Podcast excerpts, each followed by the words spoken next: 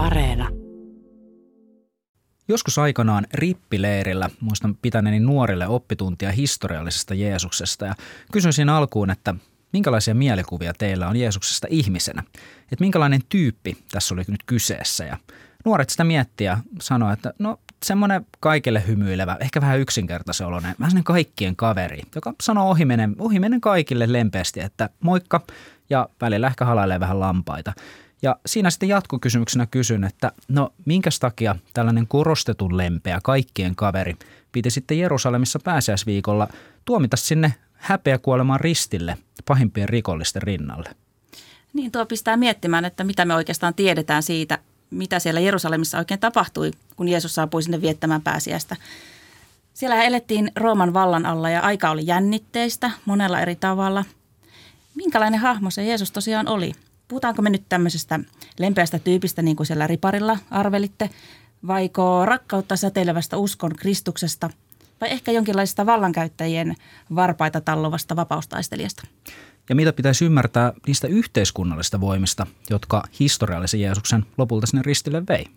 Minua kiinnostaa myös se, että kun me historioitsijoiden penkoman mukaan tiedämme, että juutalaisten odottaman Messian rooliin oli pyrkimässä muitakin hahmoja, niin miksi juuri Jeesus Nasaretilaisesta tuli se raamatun kertomusten Jeesus Kristus? Ja minkälainen ylipäätään oli se Messias, jota siellä odotettiin? Historiallisen Jeesuksen vaiheita Jerusalemissa silloin pääsiäisviikolla, ehkä joskus noin vuonna 30, ovat meille täällä avaamassa Uuden testamentin raamatun tutkijat, dosentit Outi Lehtipuu ja Raimo Hakola Helsingin yliopistosta. Olet kääntänyt korvasi horisonttiin. Minä olen Hilkka Nevala. Ja minä Mikko Kurenlahti.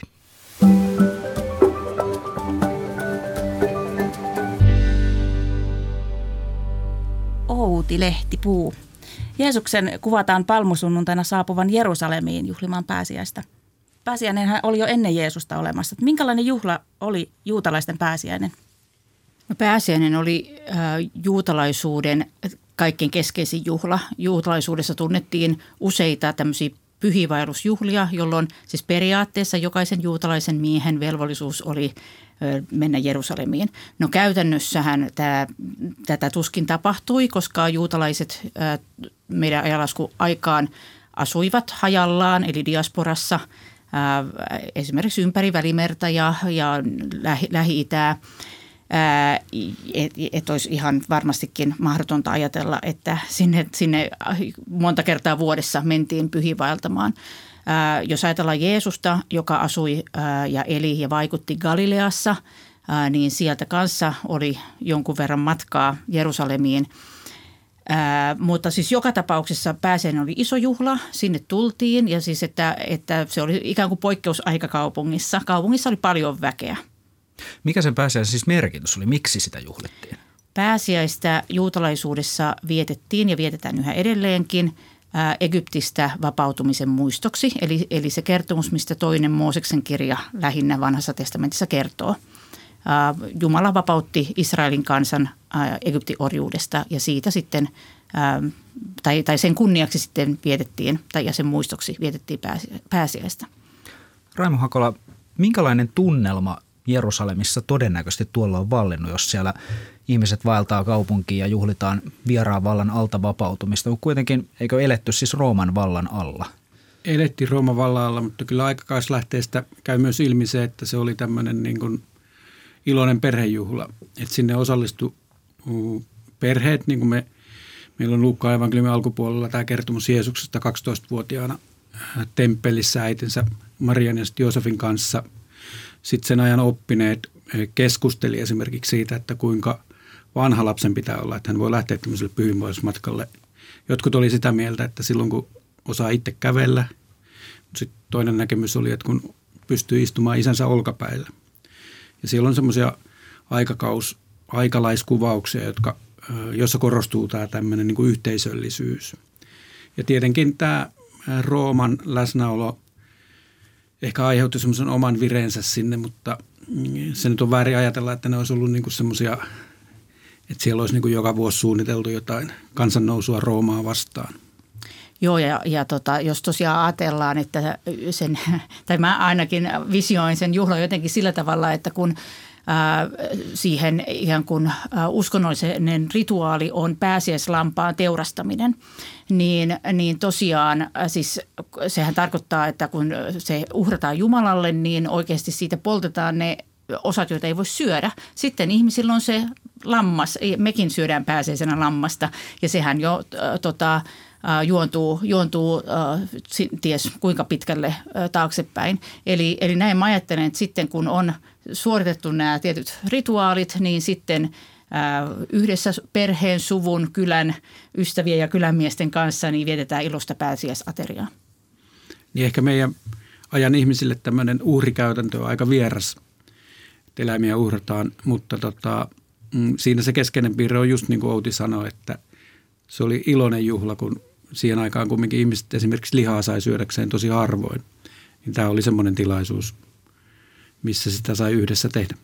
Miten kun usein sitten kuitenkin kuvataan, että, että Jerusalem olisi ollut tuolla vähän niin kuin tuommoinen, voisiko sanoa painekattila, että paljon ihmisiä pakkautuu ja että juutalaisten ja roomalaisten välillä nimenomaan olisi paljon jännitettä. Ja oikeastaan roomalaisethan kuvataan usein aika tämmöisenä vähän niin kuin musertavana hirmuvaltana siellä, niin onko, tämä, onko tässä kuvassa sitten mitään perää?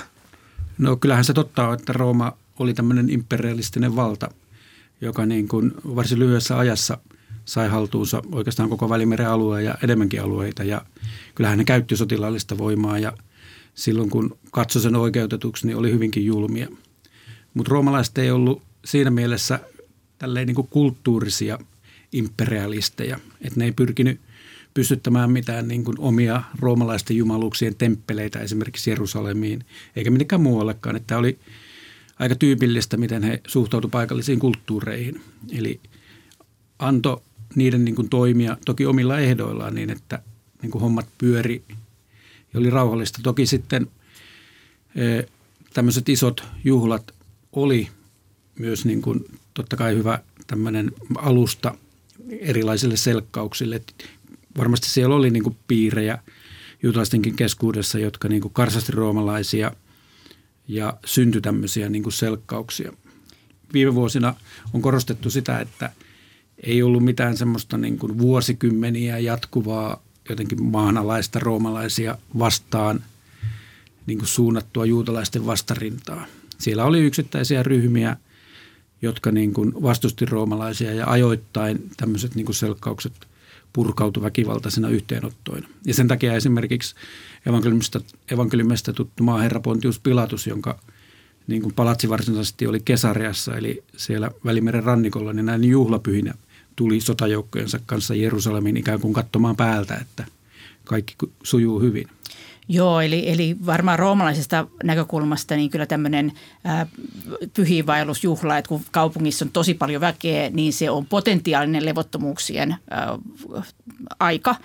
Ää, ja, ja, ja tosiaan sehän me tiedetään, että sitten noin 30 vuotta myöhemmin, eli 60-luvulla sitten alkaa tämä juutalaiskapina, juutalaissota, jonka sitten Rooma varsin brutaalisti vuonna 70 ää, tukahduttaa, mutta tosiaan nyt, jos me ajatellaan sitä pääseestä, jolloin Jeesus Nasaretilainen sitten tapetaan, niin ollaan kuitenkin vielä 30 vuotta aikaisemmassa vaiheessa ja, ja on samaa mieltä Raimon kanssa tästä, että, että tämmöistä organisoitua ää, niin kuin vastarintaliikettä, ainakaan meillä ei ole siitä mitään dokumentteja. Ja tähän on ehkä vaikuttanut se, että kristityille tämä vuonna 70 tapahtunut Jerusalemin tuho, jonka roomalaiset saa aikaan. Se oli ikään kuin eh, monissa kirjoituksissa käytää ilmi osittain jo evankeliumeissa, että se oli tämmöinen niin kuin Jumalan kosto siitä, mitä juutalaiset teki Jeesukselle. Ja sitten taas juutalaisessa historian kirjoituksessa se on myös noussut niin kuin merkittäväksi asiaksi tälleen niin kuin juutalaisen identiteetin syntymiselle niin se, että se on ollut niin merkittävä tapahtuma, tarkoittaa sitä, että kun sitä niin kuin jälkikäteen katsotaan, niin se näyttää jotenkin niin kuin vääjäämättömältä. Että kaikki pienetkin merkit, mitkä tuntuisi viittaavan siihen, niin ne on otettu niin kuin silleen, että se kehitys kulki sitä kohti vääjäämättömästi, mutta kun siellä silloin oli tapahtumien keskellä, niin ei semmoisesta välttämättä ollut mitään merkkejä. Tämähän on tyypillistä oikeastaan kaikille historialle, että mehän ymmärretään, mitä menneisyydessä on tapahtunut vasta, kun siihen on riittävästi aikaa. Että jos ajatellaan ihan vaan, mitä maailmassa tapahtuu tällä hetkellä, niin mehän ei osata tällä hetkellä sanoa, että mihin tämä johtaa. Me ollaan vuoden päästä, kymmenen vuoden päästä, me ollaan hirveän paljon viisaampia ja sitten me osataan ehkä sanoa, että joo, kyllä silloin jo keväällä 2022 oli selvästi merkkejä tästä. Mutta nyt, kun me eletään itse tätä, niin ei me nähdä niitä merkkejä – ja, ja, ja ihan sama, sama on, on tilanne tämän Jeesuksen kuoleman yhteydessä. Minkälainen hahmo Jeesus sitten oli, kun hän tuli Jerusalemiin? Minkälaista säpinää sai aikaiseksi? No hän oli kerännyt kannattajajoukon joukkoja. Että hän, tota noin, niin Johannes Kastaja oli kastanut Jeesuksen ja sen jälkeen hän oli julistanut Jumalan valtakuntaa – josta niin kuin monissa evankeliumissa, lähinnä näissä kolmessa ensimmäisessä, eli Matteuksen, Markuksen ja Luukkaan evankeliumissa on paljon vertauksia ja kertomuksia tästä Jumalan valtakunnasta. Ja niihin kuuluu semmoinen niin kuin ajatus, että ne, ketkä nyt on niin kuin kärsinyt köyhät, niin kuin heidän aikansa tulee ja he saa niin kuin oikeutta Jumalan valtakunnassa ja ikään kuin tämmöiset totutut arvojärjestykset niin kuin muuttuu – ja taas jos ajatellaan niin kuin Rooman näkökulmasta, niin se, että, että Jeesus puhuu Jumalan valtakunnasta, joka siis nähtävästi hänelle on ollut, tai no siitä on kirjoitettu hyllymetreiden teologista kirjallisuutta ja, ja, ja eksegetistä kirjallisuutta, että mitä se Jumalan valtakunta on merkinnyt – mutta siis on ihan ymmärrettävää, jos sitten valtaa pitävät ajattelee, että jos, jos Jeesus julistaa, että Jumala tulee ja ottaa hallintavallan, niin kyllähän se nyt jonkunnäköistä uhkaa sitten tai ainakin se voidaan tulkita sillä tavalla, että se merkitsee jotakin uhkaa. Jeesus tunnettiin nähtävästi kiertävänä paitsi opettajana, niin myöskin parantajana. Eli tota, paljonhan ää, ne kertomukset, mitä meillä Jeesuksesta on, niin keskittyy tota, sairaiden parantamiseen, riivaajien karkottamiseen, tällaisiin ihmettekoihin. Mutta Jeesus siis vaikutti lähinnä siellä Galileassa, jossa hän kierteli ja sitten – sitten evankeliumin mukaan sitten hän lähtee kohti Jerusalemia. Mutta tässä on myöskin se ongelma, kun me yritetään hahmottaa Jeesuksen elämää, että siis oikeastaan käytännössä ainoat lähteet, jotka meillä on, on Uuden testamentin evankeliumit, jotka on kirjoitettu ensinnäkin siis uskonnollisesta näkökulmasta, mutta myöskin jokainen, joka lukee evankeliumeita, niin ymmärtää, että siinä on ikään kuin välähdyksiä Jeesuksen elämästä. Eli on todella vaikea rekonstruoida jotenkin sitä kokonaisuutta että mitä, mitä Jeesus teki, esimerkiksi ihan vähän, kuinka kauan Jeesuksen julkinen toiminta, niin kuin, niin kuin sitä tavataan kutsua, niin kuinka kauan se kesti, emme me tiedä. Johanneksen evankeliumissa kerrotaan kolmesta eri pääsiäismatkasta, mutta nämä kolme varhaisempaa evankeliumia kertovat vain yhdestä. Mutta, mutta tosiaan, onko tässä taas ikään kuin semmoinen, semmoinen – tämä tämmöinen historian äh, ikään kuin harha, että, että evankeliumit antaa ikään kuin ymmärtää, että koko Jeesuksen toiminta äh, ikään kuin alusti sitä Jerusalemiin lähtöä ja sitten, koska tie, totta kai siinä vaiheessa, kun evankeliumi kirjoitettiin, evankeliumit kirjoitettiin, niin tiedettiin, mikä oli lopputulos, eli että Jeesus oli ristiinnaulittu Jerusalemissa. Ja siis nimenomaan genrenähän evankeliumeita ei voida tavallaan verrata just tämmöiseen – mitä me nykyään ajatellaan, mitä historiankirjoitus on, että ei tarkoituskaan ollut tavallaan kertoa ehkä mitä oikeasti on tapahtunut, vaan mitä se merkitsi, mitä on tapahtunut.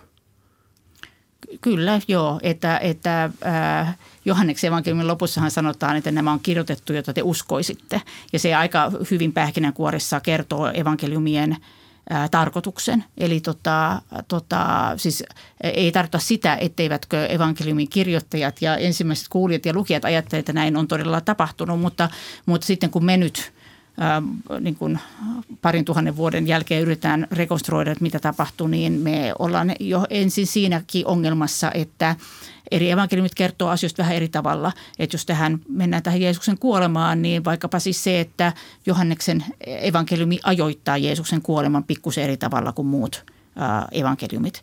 Ja, ja tuota, no se on helppo ymmärtää just siitä näkökulmasta, että ää, eri evankelistat antaa pikkusen ikään kuin erilaisen merkityksen tai erilaisen niin kuin painoarvon tai symboliarvon. Vaikkapa sille hetkelle, kun Jeesus kuolee, niin Johanneksen evankeliumin mukaan se on se sama hetki, jolloin temppelissä uhrataan pääsiäislampaat. Että ikään kuin todellinen pääsiäislammas, todellinen uhri ää, tapahtuukin ää, siinä ristillä. Mutta – ää, niin kuin varmaan se, se mielikuva monella kuulijallakin on siis se, että ensin Jeesus syö sen pääsiäisaterian, eli syö jo sen uhratun lampaan ää, oppilaittensa kanssa, niin tämähän ei niin kuin mene yksi yhteen sitten nämä eri kronologiat. Eikö ollut niin, että, että siellä niihin aikoihin oli liikenteessä muitakin tällaisia ihmisiä, jotka julistivat itsensä messiaaksi, että, että miksi sitten just Jeesus Nasaretilainen valikoitu sitten messiaaksi? Mitä, keitä muita siellä oli liikenteessä? No näistä ikään kuin messiaskandidaateista me tiedetään juutalaisen historioitsijan Josefuksen kertomuksesta, joka kirjoitti suunnilleen samaan aikaan, kun nämä evankeliumit on syntynyt, eli siinä 70, 80, 90 jälkeen ajanlaskun alun. Ja sitten myös apostolien teoissa mainitaan tämmöisiä niin kuin hahmoja, jotka keräsivät niin kannatusta. Näiden näistä hahmoista kerrotaan, niin kuin me tiedetään paljon vähemmän kuin mitä niin kuin evankeliumissa kerrotaan Jeesuksesta, että me ei oikein eh, pystytä tarkasti selvittämään, niin kuin mitä nämä hahmot tai henkilöt olisi oikeasti niin kuin ajanut takaa. Tämä koko kysymys niin kuin Messiasta ja Messias-odotuksesta on aika mielenkiintoinen ja, ja siis on ihan selvää, että, että ajatus siitä, että Jumala lähettää valittunsa Messiaan. Messiashan tarkoittaa sananmukaisesti voideltu – se on, tulee siis hebrean sanasta ja, ja sen, kreikkalainen vastine on Kristos, eli siis Kristus. Siis se, että kun me sanotaan, että Jeesus Kristus, niin se on jo oikeastaan niin uskon tunnustus, että että Jeesus on Jumalan valitsema voideltu vapa, vapauttaja – Mutta siis mutta ihan tarkkaa käsitystä meillä ei ole siitä, kuinka keskeinen esimerkiksi tämä Messias-odotus sinänsä on ollut. Juutalaisuus oli tuohon aikaan hyvin monimuotoinen ää, liike ja siis niin kuin se on tietysti tänäkin päivänä, mutta juutalaisuuskin on vasta ikään kuin muotoutumassa. Ja ja on varmasti siinä ollut piirejä, jotka odottivat Messiasta, mutta että kuinka, oliko se ikään kuin niin, että, että vaikkapa siellä jossakin Nasaretissa tai – tai muualla, niin ikään kuin kaikki olisivat odottaneet, niin se on vähän kiistanalainenkin asia tutkimuksessa. Ja sitten myöskin se, että mitä sillä Messialla tarkoitettiin, niin siitä me ainakin tiedetään, että voitiin tarkoittaa hyvin monenlaisia asioita. Et, et hyvin paljonhan ajalaskualun juutalaisuutta on valaissut myöskin nämä niin sanotut Kumranin kirjoitukset – joissa kanssa joissakin odotetaan Messiasta, mutta Messialle antaa ikään kuin eri, hyvin erilaisia rooleja, että hän voi olla niin kuin todellakin tämmöinen vapauttaja, joka, joka vapauttaa siitä vieraavalla alta ja oikeudenmukainen hallitsija.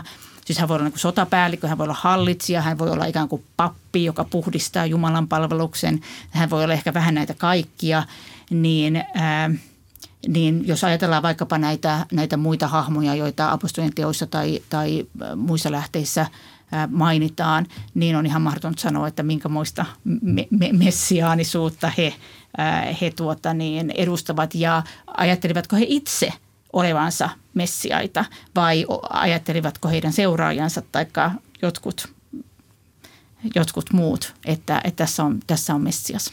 Sekin on mielenkiintoista. Tuli vaan mieleen, että kuinka tietoinen Jeesus oli sitten itse siitä omasta niin kuin, roolistaan. Oliko hän kuinka itse tietoinen siitä, että mikä hänen tehtävänsä on vai mistä se No tästä tietenkin on tutkimuksessa paljon keskusteltu, että mikä oli tämä Jeesuksen itseymmärrys. Ongelma tietenkin on se, että meillä on aika vähän välineitä päästä käsiksi siihen Jeesuksen itseymmärrykseen. Että kyllähän siellä niin kuin, ehkä toisessa ääripäässä on tutkijoita, jotka niin kuin väittää tietävänsä paljonkin siitä, mitä Jeesus suunnitteli, mutta usein nämä tulkinnat perustuu siihen, että melkeinpä kaikki, mitä evankeliumissa on Jeesus kerrottu, niin otetaan historiallisena ja todistuksena Jeesuksen itseymmärryksestä. Et esimerkiksi kun Markuksen evankeliumi, joka on vanhin ja Markusta seuraten Luukas ja Matteus esittää tämmöisiä niin kuin kärsimysennustuksia. Jeesus paljastaa opetuslapsille, että me ollaan nyt menossa Jerusalemiin ja siellä niin kuin ylipapit ja muut niin kuin ottaa kiinni ihmisen pojan ja hän joutuu kärsimään. Niin näitä nyt kumminkin aika yleisesti on tutkimuksessa tavattu pitää, että ne tulee tämmöisestä niin pääsiän jälkeisestä näkökulmasta ja on niin kuin kristittyjen itseymmärrystä, joka on pistetty Jeesuksen ikään kuin suuhun. Meillähän sit, ei ole mitään ää, niin kuin Jeesuksen itse niin. kirjoittamaa. Mm. Että kaikki, kaikki se, mitä me tie, tai ikään kuin tiedetään Jeesuksen opettaneen ää, tai tehneen, niin perustuu siinä mielessä niin kuin toisen käden lähteisiin. Eli, tota, eli evankelistat on todella antanut sen merkityksen myöskin sille, mitä Jeesus itse ajatteli itsestään. Niin, että semmoinen mun mielestä sen niin kuin tulkinnan suurin ongelma, että jos ajatellaan, että esimerkiksi nämä kärsimysilmoitukset on totta ja että niin kuin Jeesus jo etukäteen niin kuin hahmotteli ja ties suunnilleen, mitä tulee tapahtumaan, niin se ongelma on, että se tekee vähän niin kuin näistä muista hahmoista, niin kuin näistä ylipapillista piireistä, jotka oli keskeisessä roolissa tässä, tässä tapahtumissa, jotka johti Jeesuksen tuomitsemiseen, tai sitten roomalaisesta, että niistä tulee vähän niin kuin semmoisia niin marionetteja, että ne toimii niin kuin ennalta – määrätyn käsikirjoituksen mukaan. Ja että esimerkiksi tästä Pontius Pilatuksesta, joka oli maaherra, me tiedetään, että se oli niin tämmöinen julma ja, ja ei välttämättä välittänyt juutalaisista hirveästi ja tämmöinen niin toimi omista vaikuttimistaan. Kun taas evankeliumeissa jo, on joitain kohtauksia, niin kuin esimerkiksi tämä, missä Pilatus pesee kätensä, niin tota, annetaan niin aika erilainen kuva Pilatuksesta, tämmöinen niin epävarma ja ei oikein tiedä, mitä tekee – että siinä joutuu niin kuin vastakkain tämmöinen, mun nähdäkseni tämmöinen niin kuin uskonnollisesti rakennettu kuva historiasta ja sitten, että jos rakennetaan sitä historiaa niin kuin alhaalta päin. Joo, ja, ja, tota, ja tässä tullaan just siihen, että, että kun historiassa jotakin tapahtuu, niin kun me voidaan olla melko varmoja, että Jeesus Nasaretilainen niminen juutalainen mies rist, siis tapettiin ristinaulitsemalla siellä Jerusalemin ulkopuolella – sanotaan nyt pyöreästi vuonna 30. Ää, mutta tämmöiselle yksittäiselle historian tapahtumalle voidaan antaa erilaisia merkityksiä ja sitä voidaan tarkastella monesta eri näkökulmasta. Että taas jos ajattelee vaikkapa, vaikkapa tämän hetken ä, tota, sotaa, niin ää, niin kuin sille voidaan antaa tai niin kuin poliittisia selityksiä, taloudellisia selityksiä, monen tyyppisiä selityksiä. Sille voidaan antaa myös uskonnollinen selitys, että Jumala koettelee tai, tai mi, mi, mitä sitten kuakin antaa. No uskonnolliset selityksethän on – me, mielekkäitä vaan ihmiselle, joka, joka niihin uskoo. Uh, mutta siis että ihan sama, että, että Jeesuksenkin kuolemaa me voidaan totta kai tarkastella ja evankeliumissa sitä tarkastellaan nimenomaan uskonnollisesta näkökulmasta. Mutta sitten jos me halutaan kysyä, että esimerkiksi että miksi roomalaiset sitten päätyivät siihen, että he haluavat tämän henkilön pois päiviltä, niin eivät he ajattele sen takia, koska se, hän pilkkasi Jumalaa tai että, että nyt me toteutamme jotakin Jumalan suurta suunnitelmaa.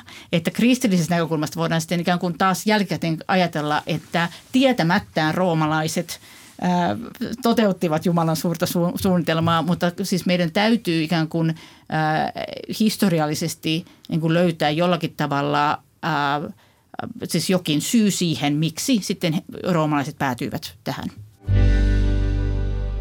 Tänään puhutaan historiallisen Jeesuksen vaiheista Jerusalemin pääsiäisviikolla silloin noin vuonna 30.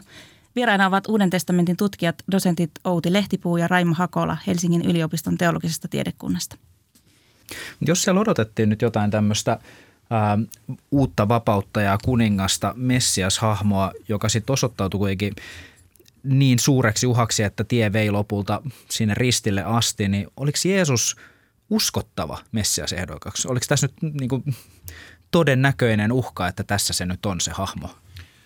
No kyllähän se joku on pitänyt Jeesusta uhkana ja evankeliumissa korostuu just nämä niin kuin ylimmäisen papiston rooli ja sitten roomalaiset pilatus etunenässä, niin, kuin, niin kyllähän se ne jonkinlaisena uhkana Jeesusta on pitänyt, mutta mikä on leimallista Jeesukselle ja sitten mitä tapahtuu sen jälkeen on se, että Jeesuksen seuraajiin ei meidän tiedon mukaan kohdisteta mitään niin kuin väkivaltaista vainoa. Että sitten apostolien teossa kerrotaan myöhemmin, että jotkut kristityt kohtasivat jonkinlaista vainoa, mutta että roomalaiset ei katsonut, tar- katsonut tarpeelliseksi sitä, että näitä Jeesuksen seuraajia olisi niin kuin enemmässä määrin telotettu. Sitäkin oli tapahtunut aikaisemmin, eli, eli oli telotettu niin kuin satoja ihmisiä tai tuhansia ihmisiä tämmöisten kapinoiden yhteydessä. Että se uhka – mikä niin kuin valtaapitäjien, valtaapitävät niin kuin kokivat, niin he ajattelivat, että siitä päästään eroon, kun päästään eroon Jeesuksesta. Ei, ei tarvitse mitään isompia. massateurastuksia. Joo, ja, ja semmoinen evankeliumeiden kuvaama kohtaus, joka tutkimuksessa on usein nostettu aika keskeiseen asemaan, on niin sanottu temppelivälikohtaus, eli se kun Jeesus menee temppeliin ja, ja siellä sitten ajaa ulos äh, uhrieläinten myyjät ja, ja rahanvaihtajat.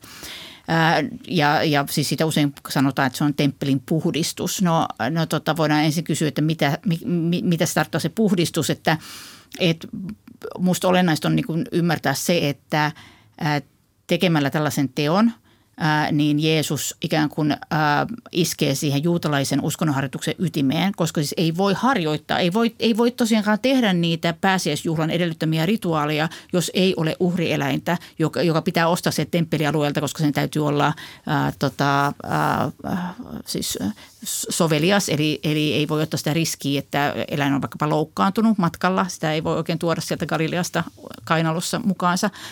Ää, ja, ja tota, eli siis, että kysymys ei ole vain siis siitä, että ikään kuin, ikään kuin viedään niin kuin markkinavoimat pois temppelistä, niin kuin me ehkä sitä helposti ajateltaisiin. mutta, mutta, siis, mutta tavallaan se semmoinen historiallinen mielenkiintoinen kysymys on juuri tämä, että okei, että jos, siis että on, on kanssa on, on ää, niin kuin uskottavaa siis se, että jos Jeesus tällaisen demonstraation tekee siellä temppelissä, niin se on juuri sitä semmoista levottomuutta, mitä roomalaisetkaan, siis roomalaisethan eivät välitä tuon taivaallista siitä juutalaisesta kultista, mutta, mutta että et nyt, että siellä temppelissä on jotakin levotonta, että nyt halutaan se pysäyttää. Mutta se, se ei voi olla niin, kuin niin iso juttu, että tosiaan sitten, että Jeesuksen mukana olisi sitten otettu vaikkapa ne 12 lähintä seuraajaa tai joku muu joukko ja, ja myöskin, myöskin tota, oltaisiin vangittu. Että tosiaan jos jostakin syystä se, että, että sinällään just tuntuu, että se uhka ei ollut mikään ihan järkyttävän iso, koska ikään kuin ajateltiin, että kyllä se tästä, kun saadaan toi pääpukari kiinni, niin kyllä se siitä sitten asettuu. Ja evankeliumien mukaan Jeesusta ei välittömästi tämän temppelikohtauksen jälkeen otettu kiinni, mikä on sinällään niin kuin myös tämmöinen mielenkiintoinen historiallinen kysymys, että miksi näin, niin kuin, miksei sitä otettu, jos se koettiin uhkaavaksi, miksei sitä otettu vält- välittömästi kiinni. Että tai sitten se voi herättää myös sen kysymyksen, että tapahtuiko asiat juuri siinä niin, järjestyksessä kuin evankeliumit kuvaa, mutta, mutta siis jos tapahtuu, niin todella Jeesushan sitten kaik, niin kuin lähtee kylmän rauhallisesti ulos sieltä temppelistä ja, ja, tuota, ja sitten vasta tosiaan on, tulee, tulee sitten pääseisateriat ja, ja, ja tota, mennään Getsemaneen ja siellä sitten vasta hänet otetaan kiinni. Usein tähän temppelivälikohtauksenkin liittyen nykyajassa törmää tämmöisiin tulkintoihin, että Jeesusta yritetään kuvata tämmöisenä ehkä voisiko sanoa vallankumoustaistelijana, aika anarkistisena hahmona. Miten te suhtaudutte tähän kuvaan? Onko tämä omassa, oman aikansa kontekstissa uskottava kuva Jeesuksesta? No kyllä siellä semmoisia tutkijoita edelleen on, jotka niin viestää Jeesus Jeesuksen tulkintaa niin kuin vähän tuohon suuntaan. Ja siihen liittyy sitten kysymykset esimerkiksi siitä, että minkälaista se elämä siellä Galileassa Jeesuksen aikaan oli. Että ää, monet on niin kuin tulkinnut sitä, niin kuin, että se Galilean väestö eli niin kuin äärimmäisessä köyhyydessä ja sitten Jeesus oli jotenkin tämän väestön niin kuin köyhän osattoman väestön niin kuin puolesta puhuja. Itse olen ää, käyttänyt arkeologista tutkimusta ja argumentoinut sen puolesta, että esimerkiksi nämä Jeesuksen seuraajat, eli Galileajärven kalastajat, ei ollut ihan niitä yhteiskunnan osattomampia. Eli tota noin, niin, tämä on tämmöinen iso kokonaiskuva, mikä liittyy tähän ajatukseen niin kuin Jeesuksesta tämmöisenä yhteiskunnallisena uudistajana – et toki tähän Jeesus-traditioon, joka meille evankeliumista välittyy, niin siinä on siis todella paljon siis tätä, missä ikään kuin köyhät asetetaan keskiöön, niin sanotaan just, että nyt, että voi teitä te rikkaat, te olette jo saaneet lohtunne ja, ja autoita olette te köyhät ja, ja niin poispäin. Että et kyllä siis ainakin siis tähän tähän ikään kuin muistoon Jeesuksesta liittyy hyvin vahvasti tämä tämmöinen, että hän on niin, kuin niin sanotusti pienen ihmisen puolella. Ää, tietysti sitten taas joku verrataan meidän elämään, niin, niin elämä oli kaiken kaikkiaan aika köyhää. Se oli vähän kädestä suuhun. Ää, oli sitten ää, ihminen työskenteli maanviljelyksessä, kalastuksessa, missä vaan. Et suurin osa ihmisistä hän ää, eli siinä niin kuin nipin napin tuli, tuli toimeen. Mutta mutta tota, joo, siis tämmöinen ajatus siis siitä, että Jeesus olisi ollut tämmöinen poliittinen vallantavoittelija, niin mun mielestä se kyllä, ää, siis sen ongelma on juuri tämä näin, että miksi ikään kuin, miksi ää, seuraukset Jeesuksen seuraajille ei sitten, ää, tai miksi, miksi heitä, heitä ei sitten pidätetty. Jeesuksen, kun Jeesus opettaa Jumalan, Jumalan valtakunnasta, niin siihen liittyy se ajatus, että tota noin, niin se Jumalan valtakunnan tulo on lähellä.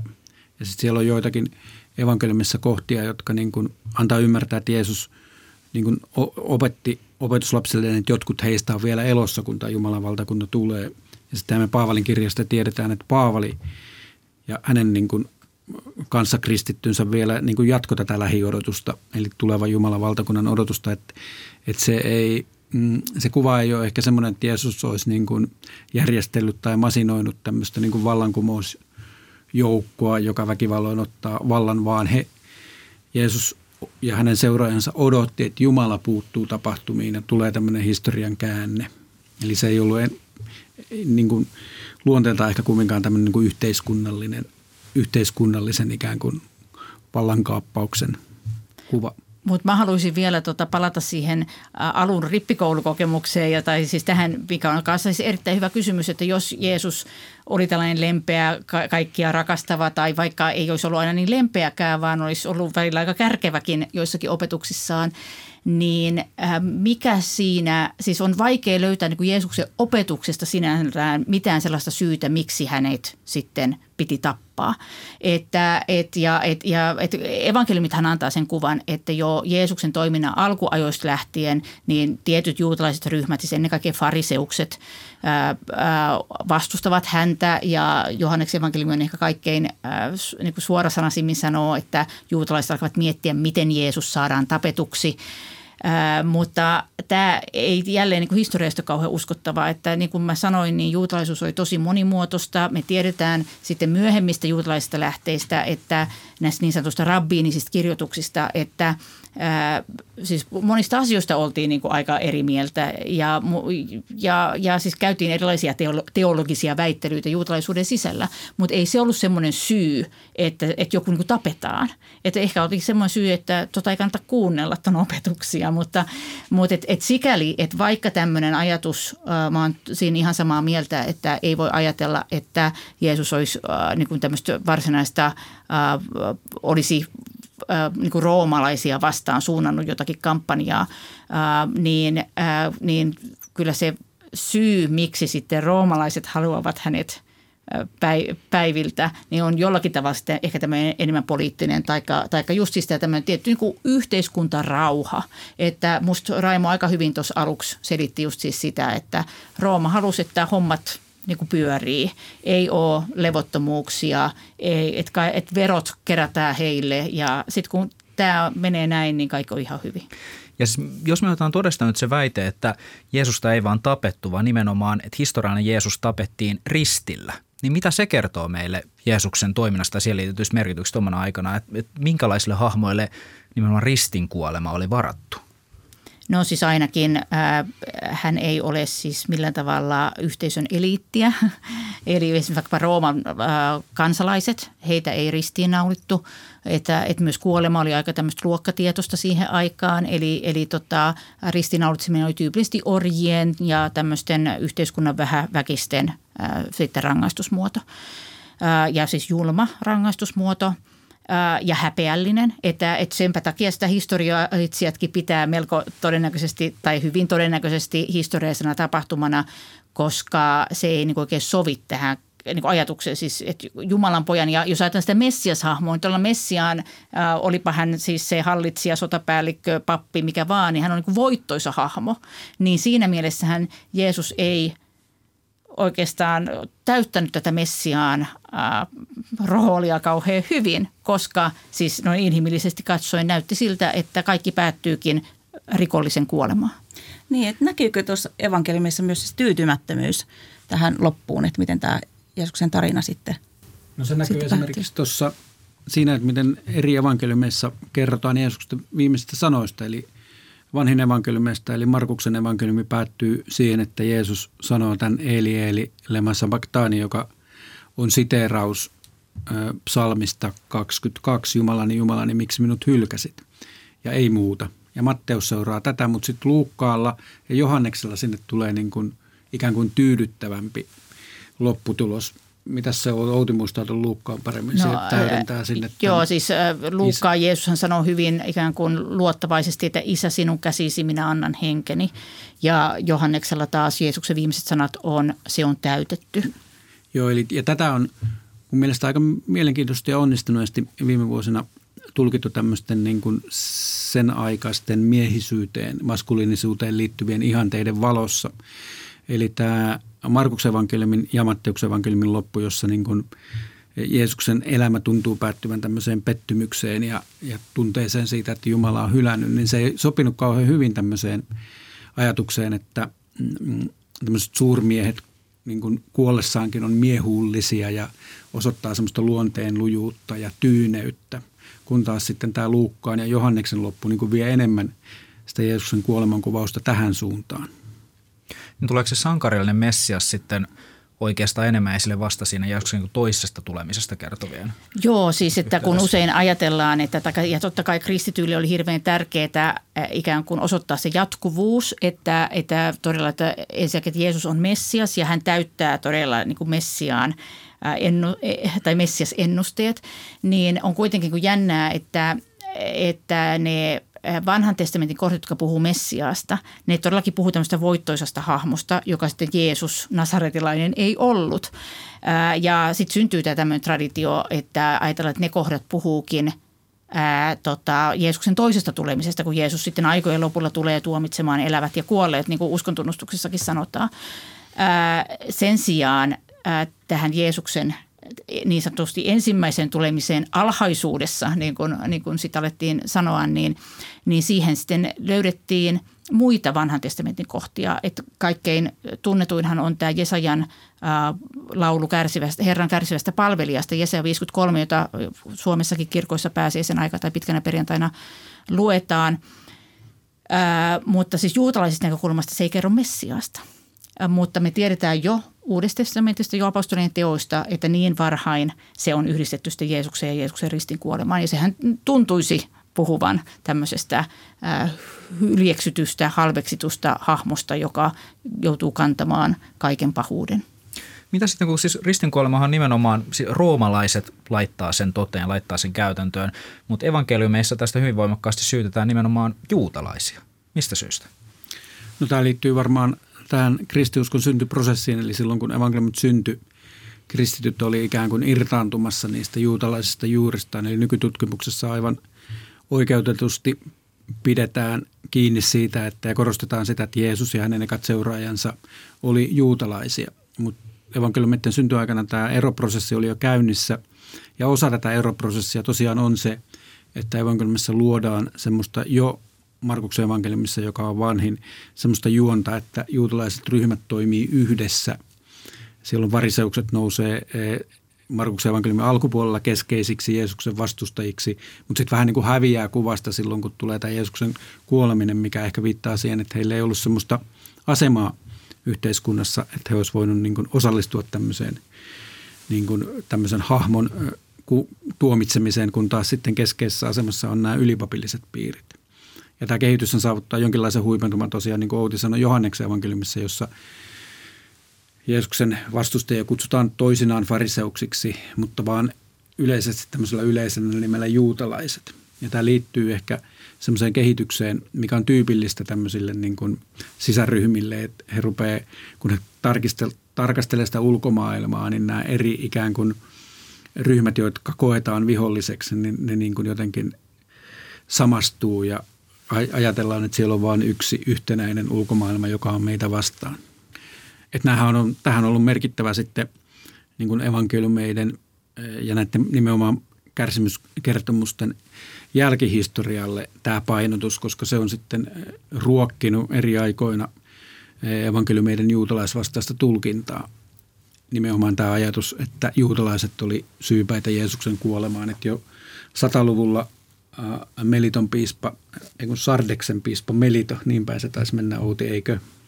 Niin tota, äh, esitti tämän ajatuksen niin kuin juutalaisista Jumalan tappajina. Ja sitten siitä kehittyy yksi tämmöinen keskeinen rakennusaine kristillisen niin kuin antisemitismin synnylle. Me tuossa luvin vuosi sitten, taitaa olla jo vähän menneen talven lumia, tämä Gu Anon salaliittoteoria. Ne oli tutkittu heidän niin kuin keskuudessa olevia uskomuksia, niin siellä yleisin juutalaisiin liittyvä uskomus yli 40 prosentin kannatuksella oli se, että juutalaiset tappoivat Jeesuksen. Eli ikävä kyllä nämä ajatukset elää edelleen. Nyt kun voidaan sanoa, että Jeesus on sekä historiallinen henkilö että uskonkohde, niin sopivatko nämä kertomukset Jeesus Nasaretilaisesta ja Jeesus Kristuksesta, uskon Jeesus Kristuksesta yhteen? Viekö se, että saadaan lisätietoja historian vaiheista ja ihan maallisia selityksiä näille tapahtumille jotenkin pohjan uskonnolliselta merkitykseltä?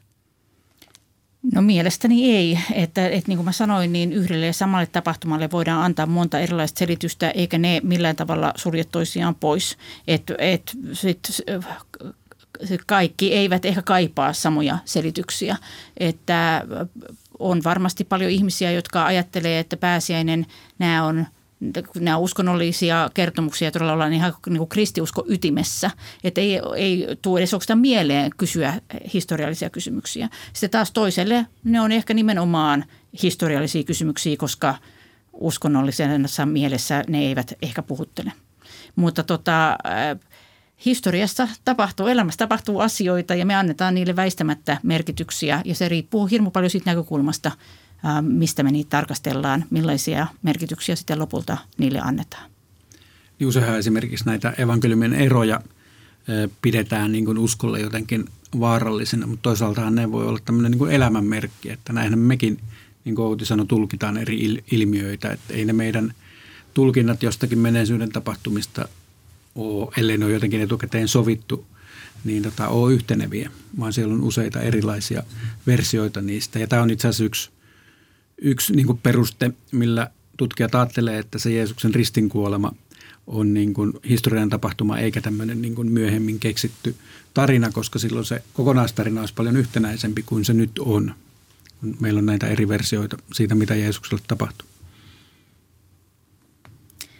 Todella mielenkiintoista tämmöinen pääsiäisen vietto Jerusalemissa 2000 vuotta sitten. Mitä me voidaan siitä sitten niin kuin ihan faktana tietää Jeesuksesta? Evankeliumit on aika hankala äh, historiallinen äh, his, tai äh, historiallisen tiedon lähde, koska niitä ei ole semmoiseksi ensisijaisesti tarkoitettu. Ja monet sellaiset kysymykset, joita meitä kiinnostaisi, niin niistä ei sanota mitään. Äh, mutta tota, äh, me on jo viitattu siihen tässä, että – että usein niin kuin historiallisessa mielessä ainakin meidän pitää pystyä jotenkin selittämään sellaiset asiat, jotka on jotenkin ikään kuin hankalia niin kuin vaan uskon näkökulmasta. Juuri tämä häpeällinen kuolintapa ja toinen sitten sieltä Jeesuksen alku tai Jeesuksen toiminnan alusta, eli tämä kaste Johannes Kastajalta. Sitä pidetään hyvin vahvasti – vahvasti tota, historiallisena juuri sen takia, että kun Johannes kastaa syntien anteeksi antamiseksi tai saamiseksi, niin miksi sitten synnitön Jumalan poika tarvitsisi tällaista kastetta. Ja, ja, niin kun, ja kyllä mä ajattelen, että se kokonaiskuva, mitä, mitä evankeliumista saadaan, että Jeesus kulkee paikasta toiseen, opettaa ja parantaa, niin kyllähän sen, se jollakin tavalla varmaankin vastaa juuri sitä, mitä hän teki, koska miksi, miksi juuri tällainen ää, sitten, sitten nousisi. Et sitten tietysti yksityiskohdat, niin, niin niistä voidaan keskustella ja niistä on aina keskusteltu tai niin kauan kuin kun tämmöistä kriittistä tutkimusta on tehty.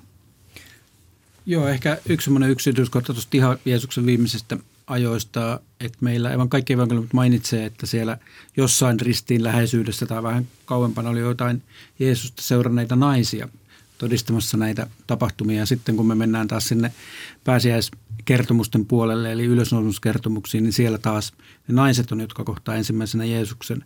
Mutta sitten esimerkiksi Paavali, joka kirjoittaa noin 20 vuotta Jeesuksen kuoleman jälkeen. Eh, ja Kor- siis ennen evankeliumeita. Ennen mm. evankeliumeita korinttilaiskirjeen, ensimmäisen korinttilaiskirjeen 15. luvussa hän niin kuin listaa ylösnousemuksen todistaja, mutta ei mainitse näitä naisia. Että siinä on myös semmoinen niin kuin tavallaan ristiriita, että luultavasti siellä on ollut nämä naiset jossain roolissa, yksityiskohdat tietenkin sitten voi olla vähän hämärämpiä. Uuden testamentin tutkijat, dosentti Touti Lehtipuu ja Raimo Hakola Helsingin yliopiston teologisesta tiedekunnasta. Kiitos tästä keskustelusta. Kiitos. Kiitos.